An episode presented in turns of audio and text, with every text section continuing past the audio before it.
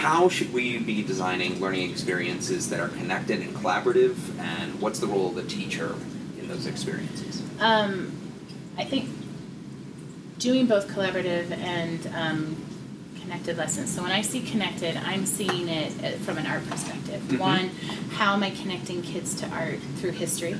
So how are we learning about previous artists? Connecting it to how we use art on a daily basis, so they're not just experiencing it as a drawing or a painting. That we talk about, hey, you're wearing it, you're sitting on it, we live in it, Yep. so we make those connections that way. So connecting it to them as part of that. And then um, today, like how is it used today? Those kinds of things. So how are we seeing it? How do we talk about it and experience that? So that's kind of how I see that connected across the subjects. And do you feel like um, it is an easy connection for students to make, or, or do you, how do you, how do you support them making that connection? It depends. Sometimes they catch on pretty quickly depending on what it is. Other times they need a little bit more push in the sense that we need to go, hey, we use this in art, we use this in math. Let's see if we do this. We Mm. see it in science because of. But since I've started here, um, and it's been three years, that I have had teachers come back and say that I'm one of their favorites that have been here because kids are coming back into the class going, we did foreground in art.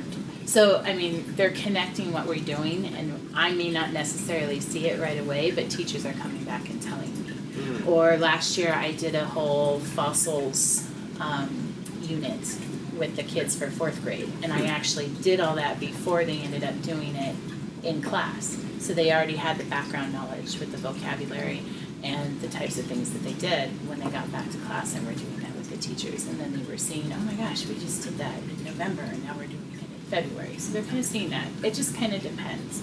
Um, for kids that need more support in that, a lot of times I have kids, they will help each other. So they'll be like, hey, yeah, we did this and this, remember? Or we'll have those discussions on that. And if not, then it's more one on one and we kind of talk about, and I try to make it relate more to them. Hey, where do you see this or use this? So it just kind of depends on them. So it's that relationship that you've built with those Mhm. kids to sort of know what it is that they need to make that connection. Yes. Um, so I, I did have an opportunity to, to see a little bit of your of your classroom, and you know the kids were talking with one another. They were helping one another. How do you feel like the collaboration aspect really fits into your your classroom? Well, considering that they sit at table groupings, Sure. they have to share supplies. Right, right, That's a huge deal. And so sitting at the same table, being able to work amongst each other, even when they're doing individual work, is part of that collaborative piece. And then being able to learn to talk to each other. So in the very first assignment, not this one, but I had the kids change up roles each time. So one may have started out as the writer and mm-hmm. had to listen and write down the notes that they were taking and then switch it up. They got to take turns being in control of the iPad when they were going around the room and then someone else was right. So that they had to communicate with each other so that it wasn't just one person always doing that too, so that they were being held accountable for that. I did have a couple in here that I noticed while I was going around that hey, they weren't really and I reminded them that there was still that individual piece that they were responsible for that I mm-hmm. needed to see on them as well. How do you feel like uh, having kids sort of know their collaboration role helps them to better be able to collaborate?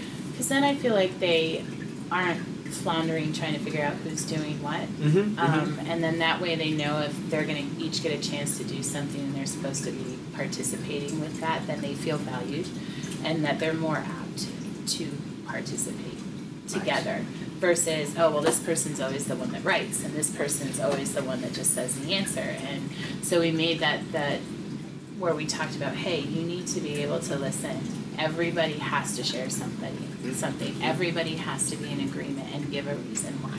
Whether it's I agree with this person because they said that it has mostly lines that curve in it, or yeah, I think it's texture too. And so if I had to that, well, I think it could be this and I think it could be that. Well, then why? Tell me why. And then that was one of those that they would start something and another kid would interject. They feel comfortable being able to talk to each other that way. So And how do you, as a teacher, sort of in that role part, uh, what is your role in sort of fostering, other than setting up like these are the roles that you Right. can have, right? But what is your role as a teacher for sort of fostering those why questions and sort of backing up your uh, your statement with with evidence from the a piece of art or It becomes that facilitator role. So as the kids are working, I'm walking around and monitoring. I may sit at a table a little bit longer if I'm noticing that one kid is talking more than the other. And then I'll be like, hey, uh, Joelle, what do you think? What are you thinking? You're staring at your paper. Mhm, What are you mhm. looking at? What's your thoughts? And even if it's just coming from me, then they're feeling, oh wait, she's asking me, and I do need to be doing this. And so my role then is not so much to answer it. It's okay. Well, why is it this? right. Do you see anything else? And then which one do you think it's more of? And I think it's one of those that, as that facilitator, I don't want to give them the answer. And that's something we even talk about when we're doing a project. I never complete an example. Hmm. I will start something or I will show an image and then it disappears because I solely want their response to it and I want their creativity to it. And I told the kids, and, and some of them, even my older ones now that it's year three, I say, why do I never finish an example? Because you don't want us to copy and you want it to be our own. And because I'll say, I don't want 90 fifth grade pictures to all look exactly the same Right. you know, or however many others for fourth grade. And it's one of those things that I will see other teachers do a complete an example. At some point, I feel like that's holding their hands too much Mm. and not giving them that opportunity to thought process for themselves. Well, and I think that's a very specific uh, move, right? That you, you are you are saying actually, not only am I not going to do this, but here's why, right? And the students can see that, and obviously other teachers can see that too. I think there's a lot of value in sort of sort of drawing a line in the sand a, a little bit of Right. saying, you know, this is actually something that gets them to think more deeply or or pushes them a little bit. And So- it struggles, they struggle. yeah, well, but fair that enough, then right? becomes that differentiated piece where it's who needs me a little bit more mm-hmm. than someone else that can go, oh, I can do it how I want to. And they're free to go as long as I'm showing this, this, and this. Yeah. So, That's great. What is your question that you think uh, is either one that you've been grappling with or that you think would, we should be thinking about?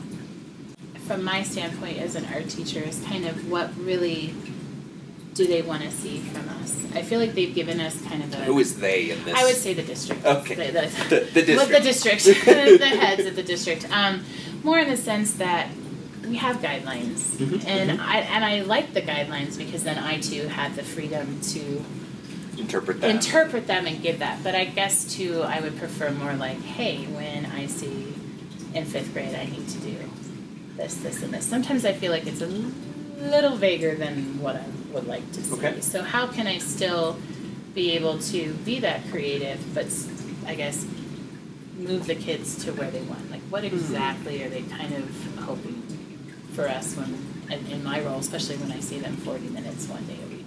And so is, is the question for you about just about what are the expectations? Mm-hmm. Um, and do you feel like that's coming from outside of your building, inside your building, both?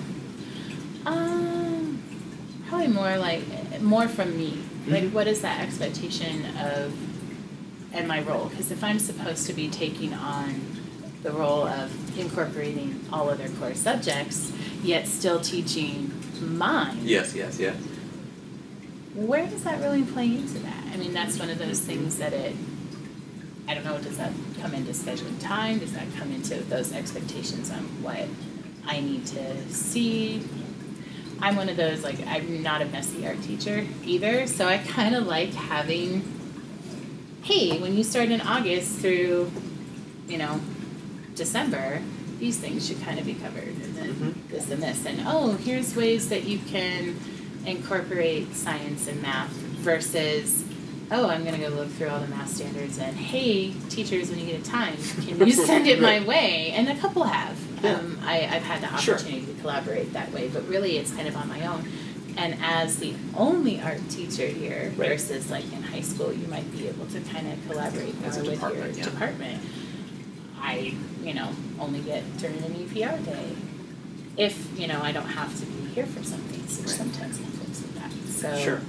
And so I think that that sort of question we should be asking ourselves is what are we expecting of teachers Mhm. and what are we then expecting of ourselves. Right. Um, because I feel like you have set expectations for yourself. And I that- feel like they're pretty high. Right.